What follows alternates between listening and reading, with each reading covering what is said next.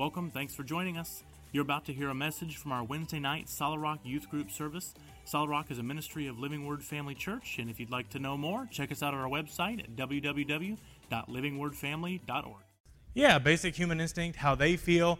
I think I'm a pretty good person. I think this is okay to do. I think this is okay to do, that type of thing. So they're basically living by their own their own subjective standard, right?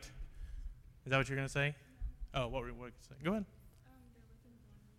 They're what? Living blinded. Living blinded. Okay. Now we can see that, but they may not understand that, but that's a good way to look at it. They may, they may not have an idea of the true nature of the world around them. Uh, you remember the series we just got done with, Spiritual Warfare?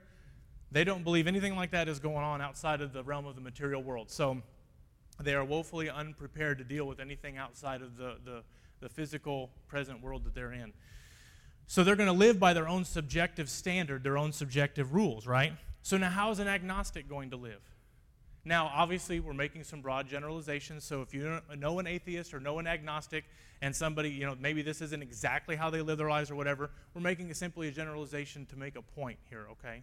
So how is an agnostic, how does an agnostic person conduct their lives? If they don't really, they're not saying that there is no God, and yet they're not really saying that there is a God. They're kind of like, you know, I'm still searching. I haven't really figured it out yet.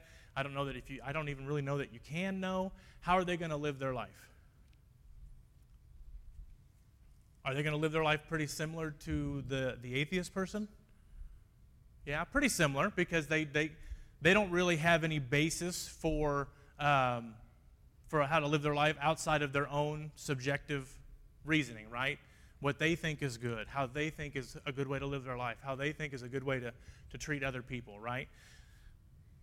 They won't really necessarily stand on any particular standard, certainly not any religious standard, because that's not really tied to anything, because they don't necessarily know whether God exists or not. Does that make sense? So, to tie it to our trust fall exercise here, okay, when Johnny knew even if he might have kicked his foot a little bit. When Johnny knew that there was somebody behind him, there was somebody there that was going to catch him, he fell back, right? It may not have been 100% perfect. He may have kind of mudged his foot a little bit. It's just human nature. You kind of brace yourself. But he fell back, right?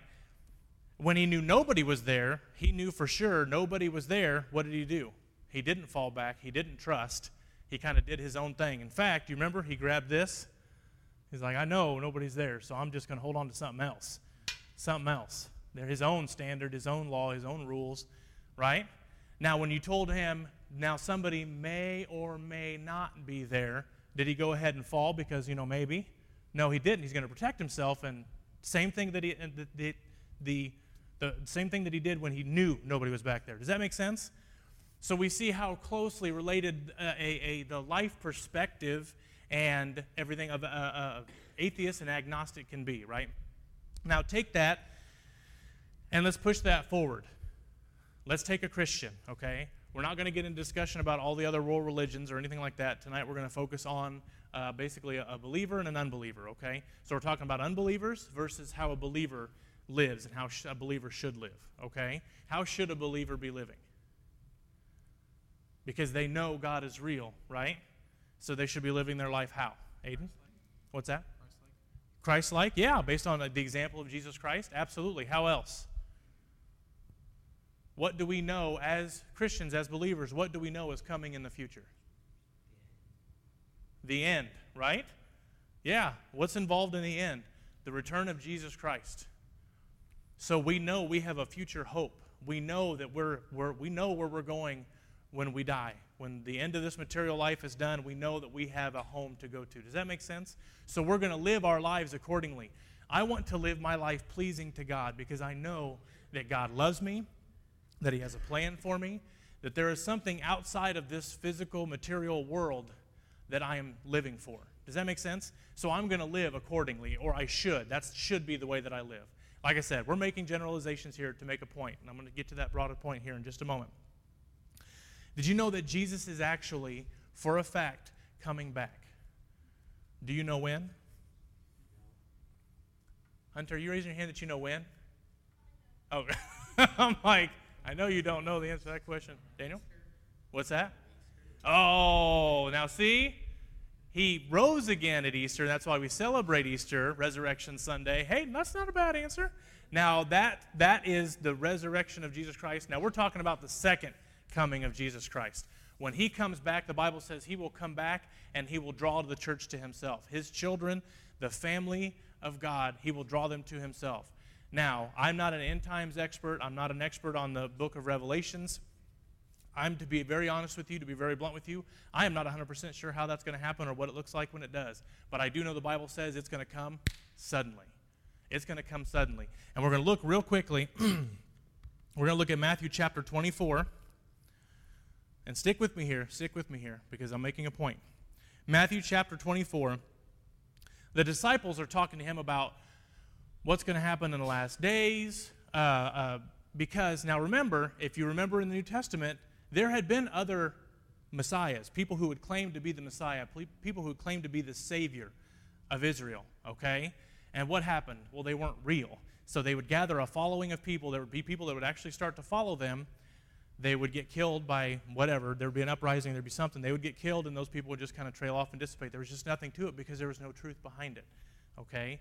Now, Jesus comes on the scene, and he makes claims of being the Messiah, the Savior of Israel, the Savior of the world. There's truth to back up his claim, and we see evidence of that as we go on throughout the New Testament and as we see, again, won't open that whole can of worms tonight. We talked about that, I think, last summer, the summer before. We talked about the evidence for the gospel, the evidence for Jesus. Um, a great book, a fantastic book. If you really like, man, I would like to see what this evidence is supposed to be, is The Case for Christ by Lee Strobel. Real quick, Lee Strobel was an investigative reporter, gosh, probably back in the late 70s, 80s, give or take. And he set out, this was his mission, okay? He was an atheist. He set out to actually disprove the Bible, to disprove Jesus Christ, to basically put a nail in that coffin and say, none of this is true, this is all made up, this is all fabricated. He set out to do that. And as you read through this book, and everything that he found and the people that he interviewed and everything that he, he discovered along the way, he actually, instead of disproving it, he proved it and became a Christian.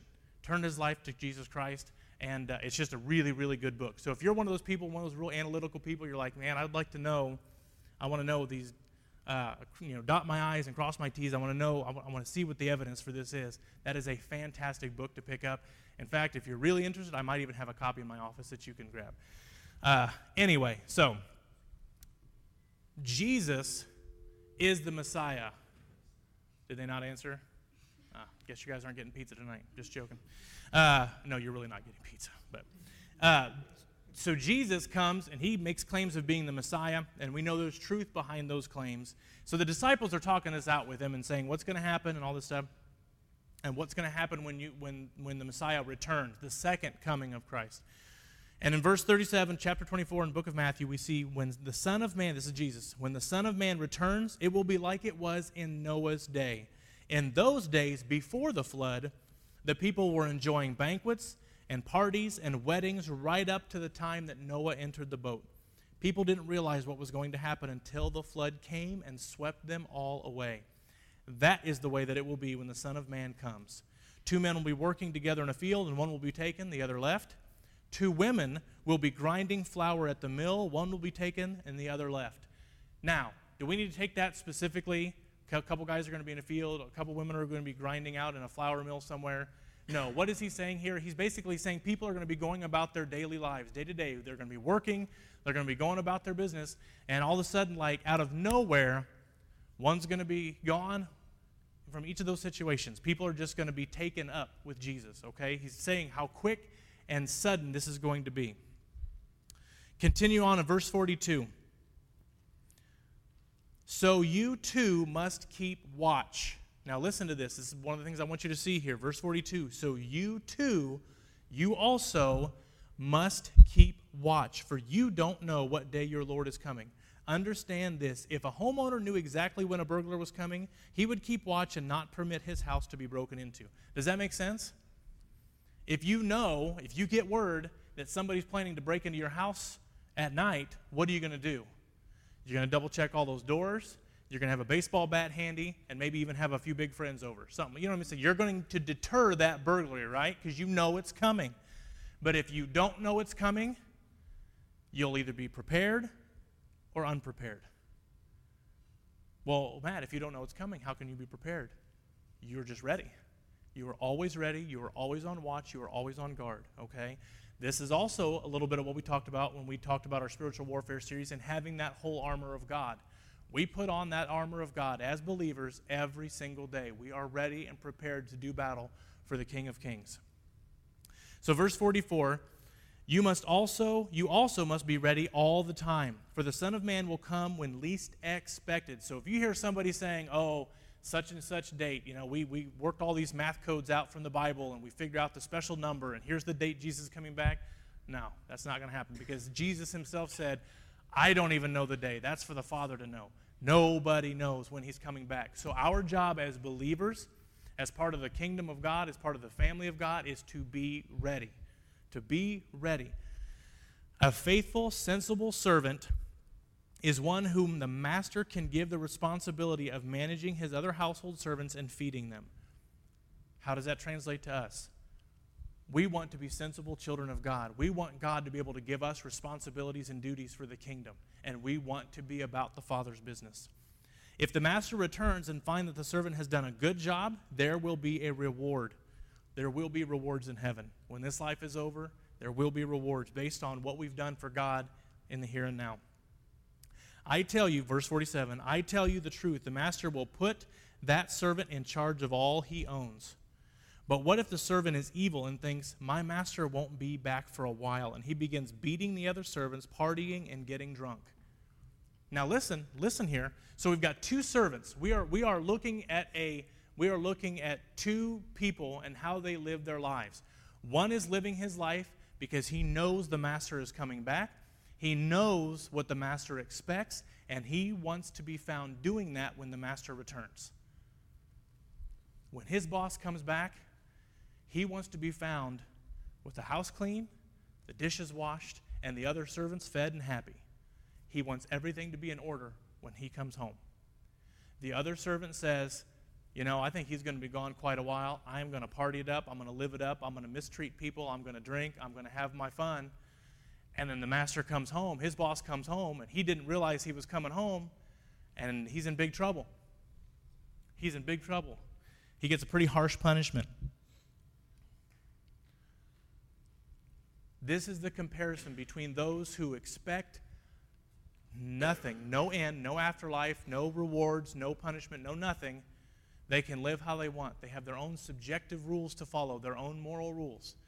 Now, listen, this is, I'm not joking about this. This is something we need to be very watchful for and very careful of. As you guys get older and as you work your way through school and college, there is, a, there is an incredible pressure and push to completely rip out any kind of moral authority from your life. Any kind of moral authority for your life. Well, who are you to say that this is wrong? This is what I feel like this is right, so this is okay for me to do. I've actually seen interviews where people are talking to college students or or what have you, and they tell them, "So is it is it okay to because they just asked them about this whole subjective truth and moral, um, uh, their subjective morality and how what they think is right is not what I think is right in this whole thing. Uh, and so, as a side note, truth is truth. It's a fact, right? Okay, two plus two is four. It will never be anything else. It, it is what it is. So, anyway, so they have this conversation. So then they ask them after having this conversation, so is it okay for somebody to steal from somebody else? And so the person basically said, well, it depends on the reasoning or it depends on this or that. There's no, it's, there's no right or wrong. It's just kind of, if it's okay for them, it's okay for them.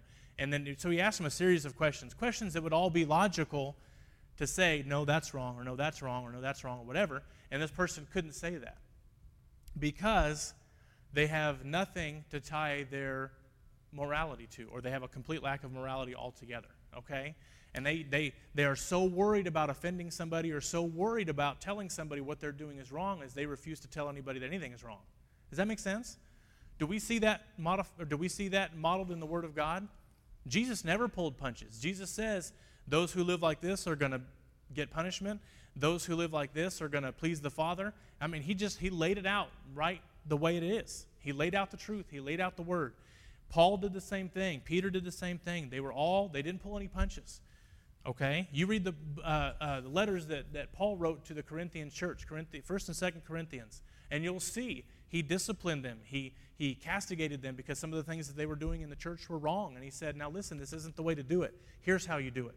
Okay? In today's world, in today's culture, out there in the world, if you say, This isn't how you do something, this is how you do something, all of a sudden, man, the long knives are out. How can you tell me how to live my life? How can you tell me this? What I'm doing is right to me. And that's all that matters. As a matter of fact, I believe it was Oprah Winfrey.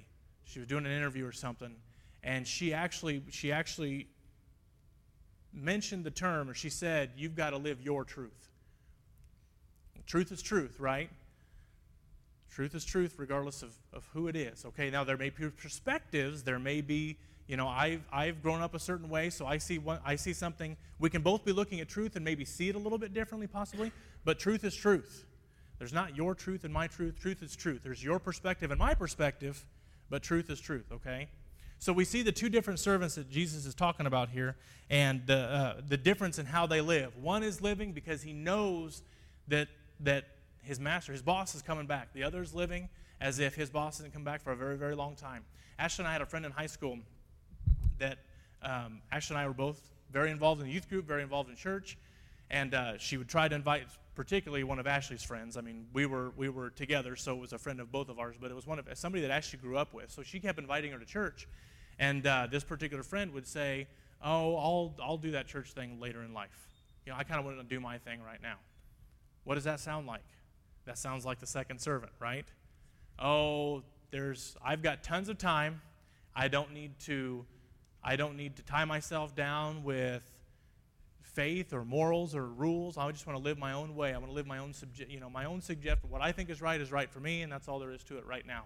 I'll, I'll play the church thing, I'll do the church stuff later, okay?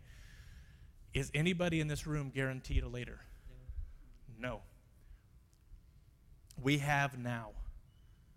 You may or may not have later. So the time to make your decision, the time to make your choice is now. The Bible says, For now is the acceptable time of the Lord. Decisions need to be made now. 1 Peter 3:15 Instead, you must worship Christ as Lord of your life, and if someone asks you about your Christian hope, always be ready to explain it. Be ready. Be ready to give a reason for the hope that you have in your heart. Be ready and, and serving God every chance, every opportunity you get. Now, I'm not saying that you have to be 24 hours a day, seven days a week, every moment of every day, uh, reading your Bible and, and just being about everything. But do you, know, do you understand where I'm coming from? Being in that, in that position of being used by God and serving God and following His, uh, following his, his precepts and following the, the word that we see laid out and His expectation for us, okay? That doesn't mean we're not going to mess up. That doesn't mean we're not going to make mistakes. But we are on a trajectory following after God, following the path that He has laid before us. We're not kind of off to the side doing our own thing, making our own rules, right? We are actively serving God every moment that we can. So Peter says, always be ready to give an account. When somebody comes and talks to you about it, like, why do you live this way? Why do you do this? Why do you go to church all the time? Why do you, you know, we need to be ready to talk to them about why we have the faith and hope of Jesus Christ in our hearts. And then also 1 Thessalonians chapter 5, starting in verse 2. For you know quite well that the day of the Lord's return will come unexpectedly, like a thief in the night. When people are saying everything is peaceful and secure, then disaster will fall on them. Suddenly, as suddenly as a pregnant woman's labor pains begin, and there will be no escape. No escape. Has anybody ever, uh, is anybody old enough to see, like, not see, but like to be around for the birth of a younger sibling? Anybody at all? Kayla, you've been, right? Kayla? So, what happens when those labor pains start? When that baby's ready to come, do you tell it to wait? No, it's when that water breaks, when that when those contractions start, it's it's a game on. It's get to the hospital if you're not already there, because usually the contractions start before the water breaks. But like it's game on. There's no, you know, hey, I'm gonna wait a couple days. I'm not quite ready today. I've got a, an appointment to get my hair done. Just not quite ready. I'm gonna do my thing right now. No, it's it's done. It's going. It's happening. Uh, right, babe? It's happened. Uh, We've been through it a few times, so we know how it works. Uh, as a matter of fact, when my brother, I'm pretty sure it was my brother, uh, when my brother was born, my mom said that they barely even made it to the hospital. Like literally, she was about to have my brother in the car. They dropped me off with a babysitter or something, and they like busted into the town in the hospital. And mom said they almost didn't make it. Like when that baby's ready to come, it's ready to come. So when when they talk and hear about the Lord will come suddenly like a thief in the night, and he gives this example of, um, uh, of a pregnant woman. When labor begins, there's no escape, there's no stopping it, it's, it's coming, whether you're ready for it or not. And then in verse 4, it says, But you aren't in the dark about these things, dear brothers and sisters, because he's talking, he's talking to believers here. He's encouraging believers here. You aren't in the dark, about such things, dear brothers and sisters, and you won't be surprised when the day of the Lord comes like a thief. For you are children of the light and of the day. We don't belong to darkness and night. So be, and that's a figure, we're talking, he's talking figuratively here, okay? We're good, not evil. We belong to the light, which is a representative of the goodness and love of Jesus Christ, of God the Father. We don't belong to the darkness. We don't belong to evil. We don't belong to the nighttime. So those are figures of speech. It's figurative language there. So be on, now listen to this part now. Be on your guard, not asleep like the others. Stay alert and be clear headed. Stay alert and be clear headed. What am I trying to say here tonight? What is the message for you tonight? Is to be ready, to be about the Father's business, to be serving God every day, at every opportunity, to say, God, what do you have for me today? What can I do for you today? How can I serve? How can I be a blessing to somebody today? How can I be an encouragement to somebody today? Father, will you give me opportunities to share my faith today? It could be something as simple as helping somebody pick up a book if they stumble in the hallway and drop their books or stumble up a step and drop their books. Anybody ever had that happen? I think just about everybody going to public school has stumbled at some point and dropped something. now, if somebody's there to help you pick that up, is that in that moment is that a blessing? You feel like somebody's got your back, they're there with you, they're not laughing at you, they're helping you out, seeing if you're okay or what have you. And if nobody's there, there's like a void. It's kind of like, okay, I feel like everybody's looking at me, everybody's laughing at me, you're picking up all your own stuff, nobody's there to help you out. So it could be something as small as helping somebody who's, who stumbled and dropped something, or it could be something as huge as walking someone through a crisis in their life, in their family, praying with them, sharing an encouraging word, sharing with them the word, the truth of the gospel in that moment. There are any number of ways that we can walk out our faith and walk out this purpose that God has given us. There are any number of ways that that can be done. But the point is, we need to be about the Father's business because at any moment, literally at any moment, this life could be done. And in the blink of an eye, we could be standing before the throne of God, giving an account for everything we did in our lives. Now, I'm not saying that salvation is by works. I'm not telling you that you can be saved or more saved or a higher level of salvation because you're working, you're doing something, okay? No. The Bible says salvation is by faith alone. Faith in the finished work, the finished work of Jesus Christ. That is how we receive our salvation. That is how we receive assurance by the Holy Spirit that we have a home to go to when we're done with this life. Because this body's going to give out someday. I'm believing that mine won't give out until after I'm 100. That's a personal goal that I've set for myself. So I appreciate if you guys can stand in faith for me for that. I'd love to see some great grandkids, maybe some great great grandkids. That'd be really, really cool. I'll tell them what it was like when cars used to drive on the ground. Think about it. Walk with me here. That is a, I'm 37. I just turned 37. So that means that I have to hit my goal 63 more years. 63 years. I'm looking, thank you.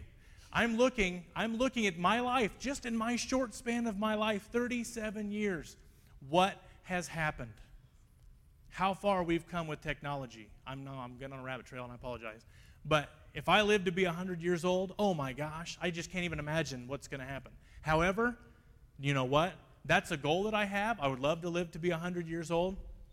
Who knows? Jesus may come tomorrow. Jesus may come next week. I have no idea. So, between now and my goal of 100 years old, regardless of what happens between now and then, I am going to live like He's coming tonight. I am going to live as if when I lay my head down on that pillow tonight, I will be opening my eyes in front of God. And the Bible says when that happens, there will be no excuses. There will be no, oh, but wait, I'm not ready. It will all be gone because at that moment you will know the truth and the glory of God in a greater way than you have ever known before, and you will be speechless in front of it. All you'll be able to do is fall to your knees and worship God because it will be so glorious and so amazing.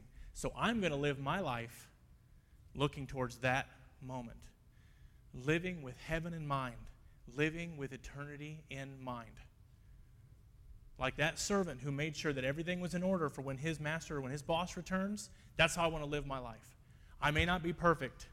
I may not get all the dishes clean all the time. I may stumble along the way, but I'm going to do everything in my power with the help of God, with the help of the guiding power of the Holy Spirit to, to serve God each and every day of my life. Now, I hope you're with me. Worship team, you guys can come on up. I hope you understand the importance of that and the importance of living for Jesus Christ. You guys can stand up. It takes a commitment, it takes a decision. We have to decide to follow Jesus Christ. And that starts with receiving Him into our hearts, receiving that gift of salvation that was paid for, that was bought with Jesus' blood for us, receiving that.